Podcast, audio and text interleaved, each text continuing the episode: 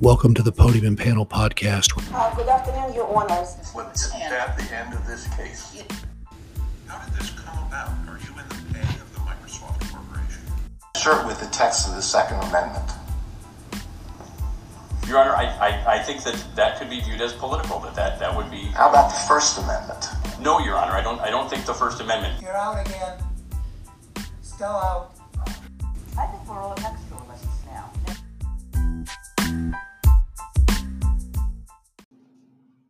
Welcome to episode 146 of the Podium and Panel podcast.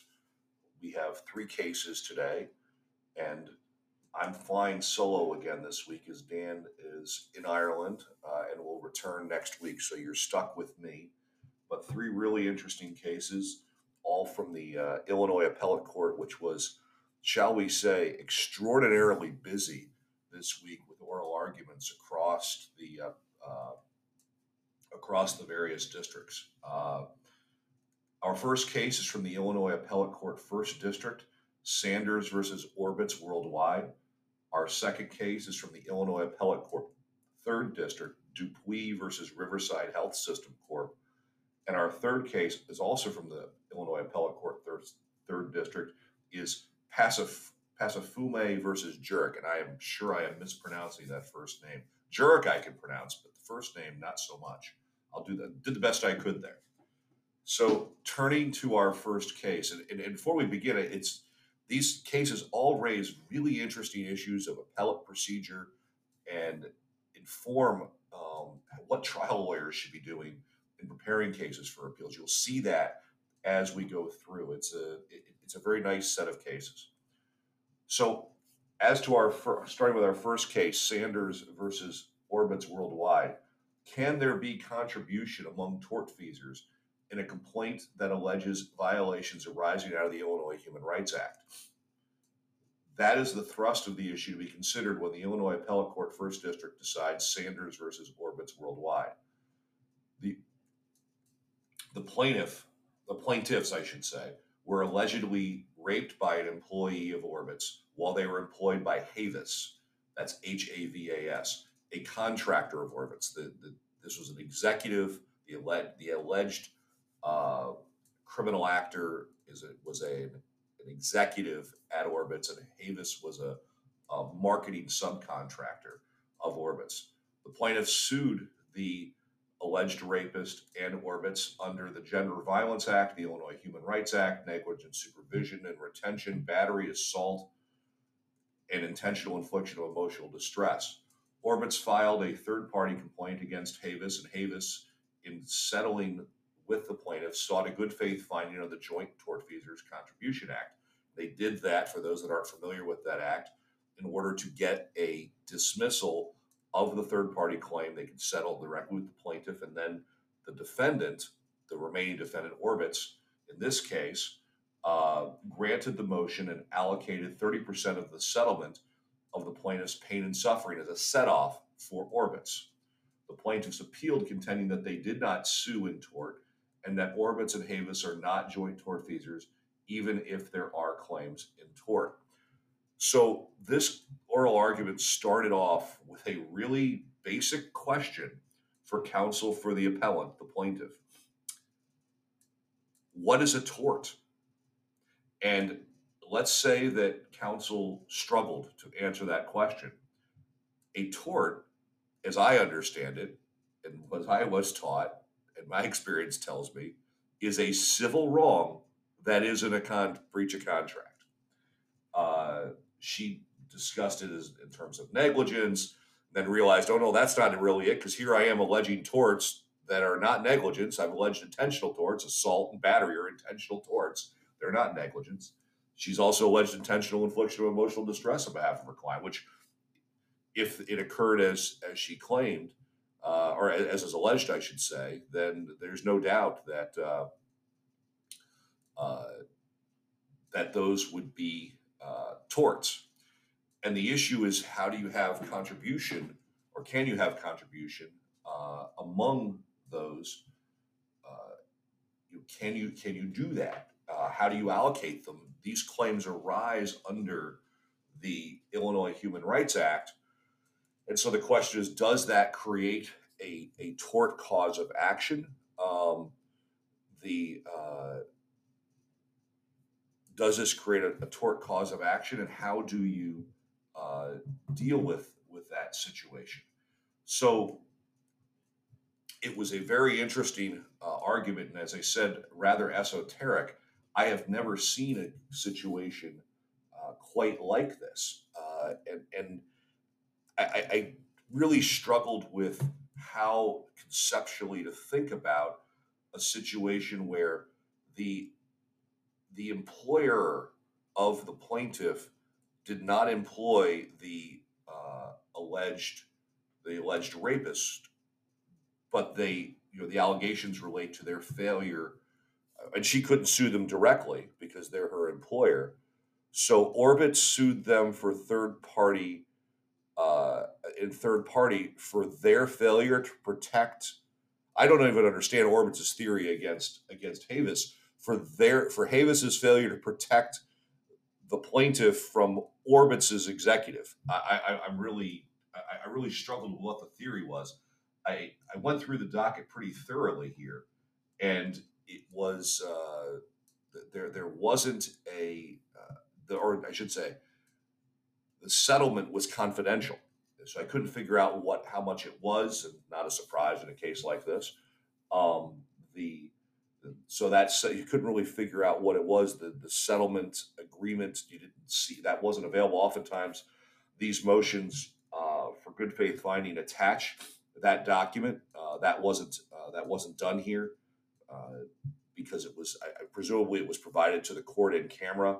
Uh, but given the confidential nature and given the, the kind of case that it is, uh, as well as the nature of the claims that are made. Again, not surprising that this was confidential. Uh, and then how you, but you don't need that in order to really to, to deal with the legal issue. And the legal issue is how do you, uh, uh, how does this get divided? I, I, I don't have any great insights. I can't wait to hear what the court has to say about this. I had mentioned at the at the start that what we would talk about is what the lawyers, you know, how, trial lawyers should handle this thing, and this was handled properly in terms of getting this to the appellate court. The uh, you might ask, how did you how this is an interlocutory review? It because it involves a claim that uh, the it involves a claim that the um, court improperly allocated the the uh, settlement between plaintiff and Havas. So it's they may have dismissed the claim. So it was a final order made or made final by by a 304A finding. Um, and there there were several orders to get to that point. They needed to do some things, and they did that so that they made this appealable. And, and jurisdiction did not come up uh, in the oral argument. That it seemed that the court had jurisdiction. So, with that, we will uh, continue to our next case.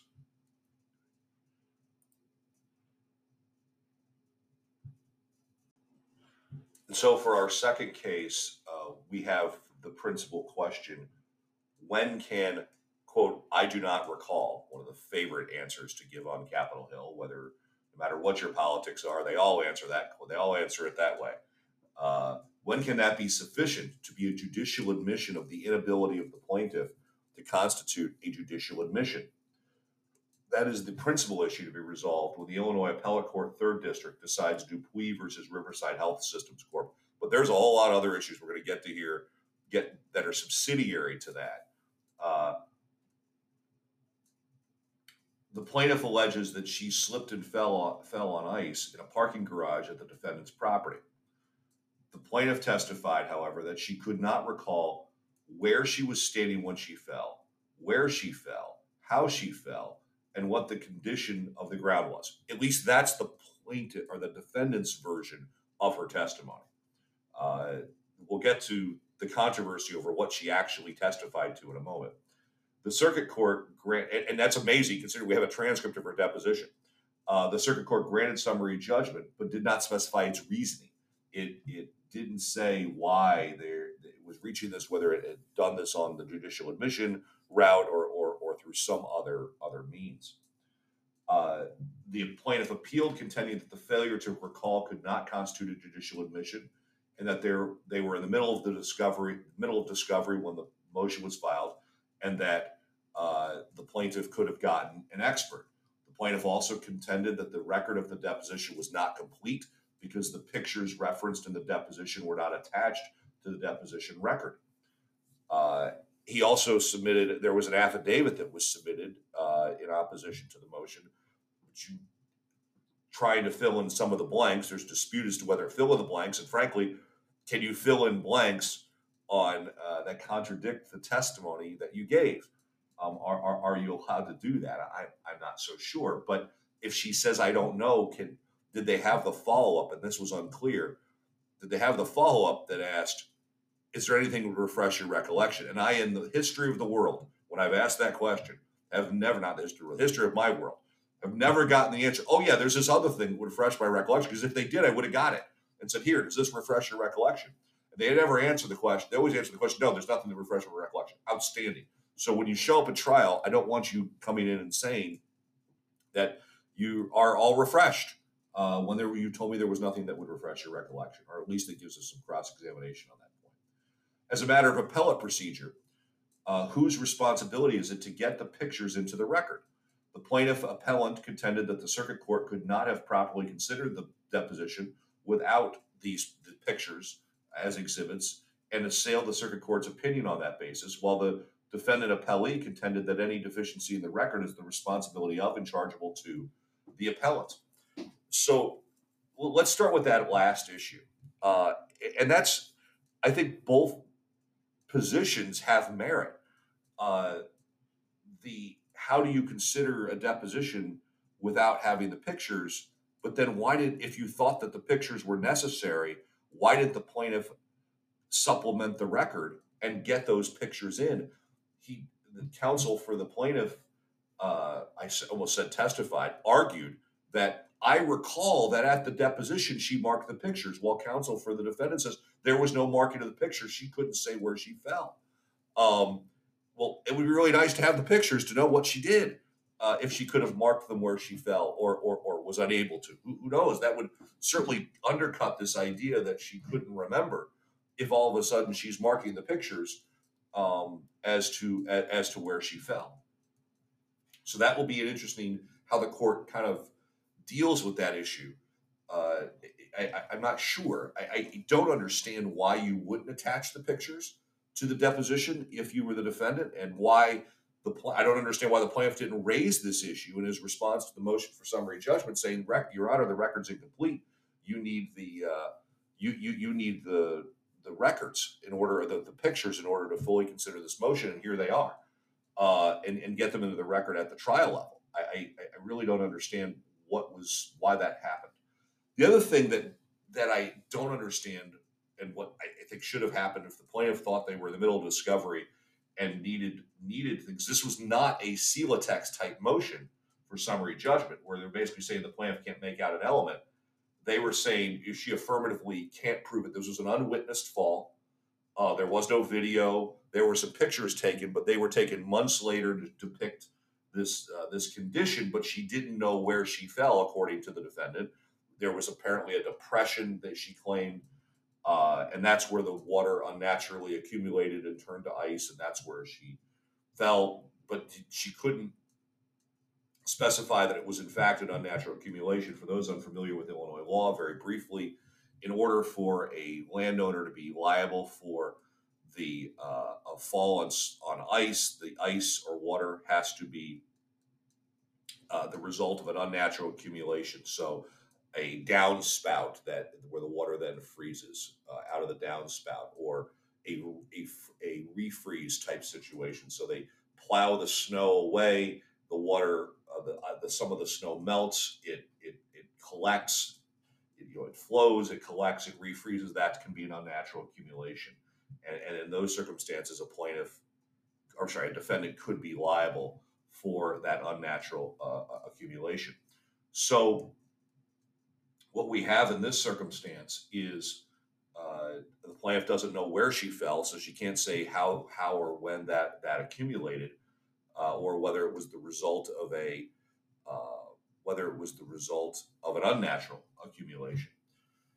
The I, I again, this is a I, I don't know how the plaintiff gets around her how the plaintiff gets around this idea that she doesn't remember how the accident happened or where she fell or what she fell on. Um, and the defense or the plaintiff criticized defense lawyers for the, how they asked the questions, saying that they weren't specific enough and, and that they were asking immediately before and immediately after the fall, but not at the time of the fall. Um, it'll be interesting to see if how much of the deposition gets quoted, so we can see whether the questions are really asked appropriately. The defendant or the plaintiff was arguing that the questions weren't asked appropriately. Well, they weren't asked appropriately, then you needed to start objecting um, and, and get the question and, or rehabilitate her. Um, it also calls into question the, the preparation for this witness. Uh, you know what she did to prepare uh, to get to make sure that she answered questions about where she fell because that you would think those the plaintiff's lawyer before he took the case knew the answers to these questions because if she didn't wasn't able to t- identify these things then didn't have much of a case and why'd you take it in the first place so plainly at some point it, it seems pretty clear he would have gotten these answers but I, very confusing here but i think the, again uh, kind of going with the theme of this particular episode proceed you know it gives a real instruction both the Plans counsel and defense counsel how to deal with these situations. The 191b affidavit the, the deposition or the uh, the photographs attached to the deposition how to ask the questions how to preserve the issue. Uh, again there's seems to be some gaps in what we know uh, but a good good instruction good reminder on how to how to proceed uh, in, in handling these cases for, for, for both sides. So with that, we'll turn to our third case. Turning to our third case, are lost household services separate from a loss of consortium claim generally? And are they subject to an expert's financial calculation? Did the court err in allowing the plaintiff's expert to testify to lost household services beyond the date of the plaintiff's remarriage? Is the standard of review for these issues an abuse of discretion because it relates to the admission of evidence, or is it de novo because it relates to a question of law? Did the defendant waive the issue by not offering a proposed verdict form that addressed the alleged evidentiary issue? Those are the questions to be answered when the Illinois Appellate Court Third District decides Passafume versus Jurek. And again, apologies for the mispronunciation. Arising out of a medical malpractice case, the plaintiff was awarded $1.4 million based upon, well, they were awarded a larger amount, but the portion we're focused on is the $1.4 million. $1.4 million based upon testimony of plaintiff's expert Stan Smith, who calculated the lost services to be about $1 million. An offer of proof, he on an offer of proof, he testified that the value of the services from the date of the death to the date of the remarriage, about 15 months later, was $24,000. The defendant has sought a new trial or a remittitur on this issue. I have to confess, I don't have much familiarity with the particulars of how or what's included of this kind in uh, in in a loss of consortium claim. Uh, certainly, the the loss of cert, you know, are these calculable? Is the the argument from the defendant who went deep into the case law, Pfeiffer, and two cases called Dotson, and a bunch of other cases. Uh, really got into the weeds on this issue. Both both sides did, uh, and the court was you know all in there. So I, I didn't have the kind of time to really dig in and evaluate what this is. But I point this out as this is a big issue. We're talking if all of a sudden it's the case that let's suppose the defense right and this is not how this is to be done or not how it's been done in the past and now it can be done this way. This is a whole new avenue of damages allegedly. Or maybe it's just been sitting there all the whole time and plaintiffs have been leaving it on the table. So either way it's a big deal uh, that's going to have to get going to have to get dealt with. Uh, I, I, can see this as a kind of case that's going to go to the uh, the Supreme Court, and I really hope that we don't have a waiver here. Uh, the defend or the plaintiff argues the defendants waived it because they didn't preserve the issue appropriately. I really hope that isn't what happened here. Not because I want the defendant to win or lose, but I want an answer to the question. Um, and I think it's an interesting question. And I hope they, if they do find waiver, they look past it and say that's a limitation on the parties. We're going to actually deal with the issue, unless they find that they can't make a decision because the waiver is so so substantial.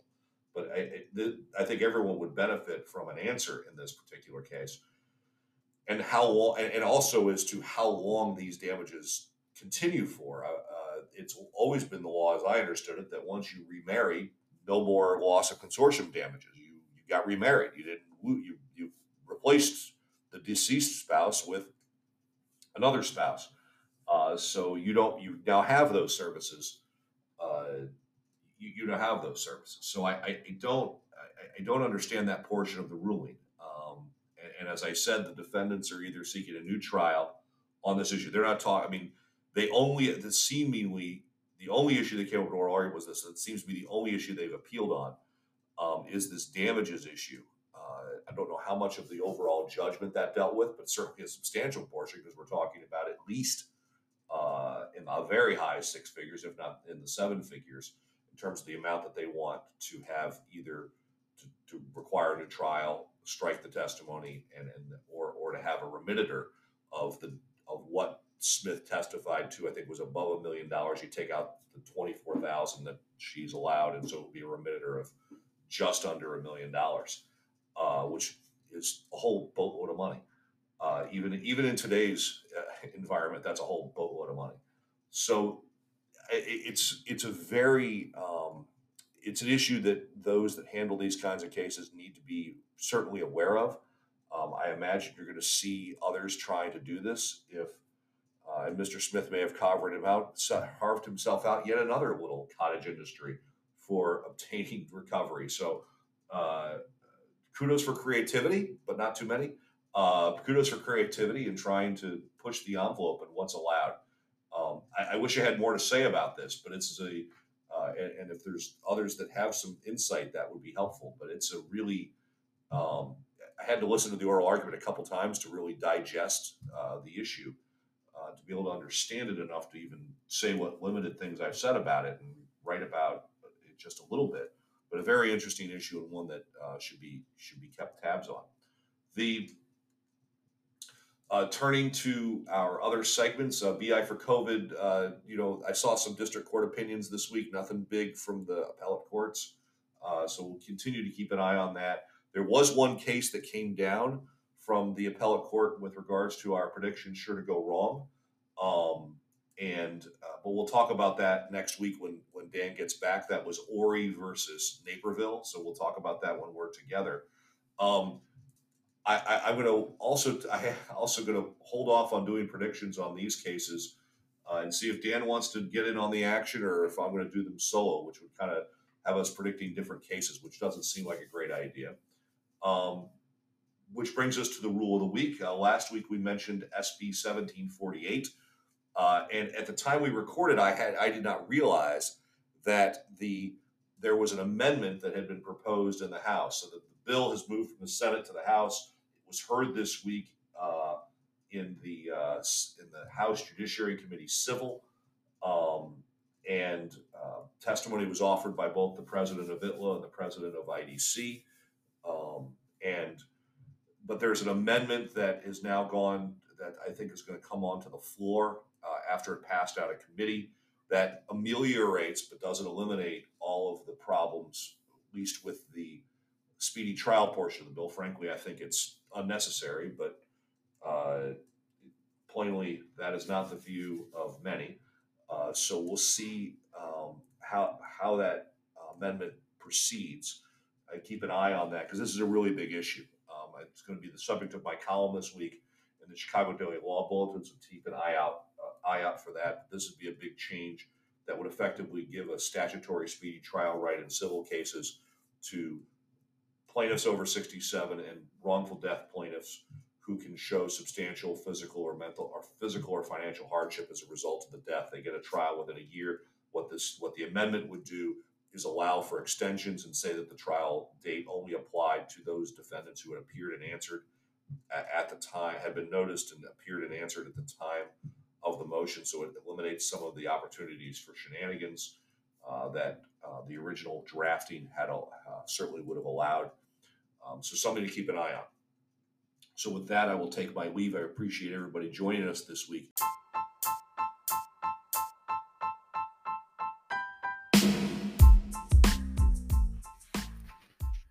I'm Dan Cotter, and on behalf of my co host Pat Eckler, we thank you for listening and look forward to having you join us again.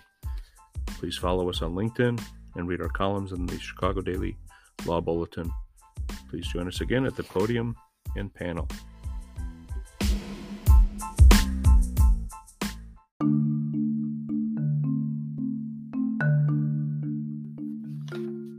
Each episode on the Podium and Panel podcast, we will cover several oral arguments and decisions in civil matters at the Illinois Appellate Court and Illinois Supreme Court, with the occasional coverage of SCOTUS and other appellate courts. The purpose of the podcast is to inform of developments that may affect business and are not to be considered legal advice. They do not create a lawyer client relationship. Information on previous case results do not guarantee a similar future result. The opinions are their own and do not reflect those of the firms for which they work or their clients.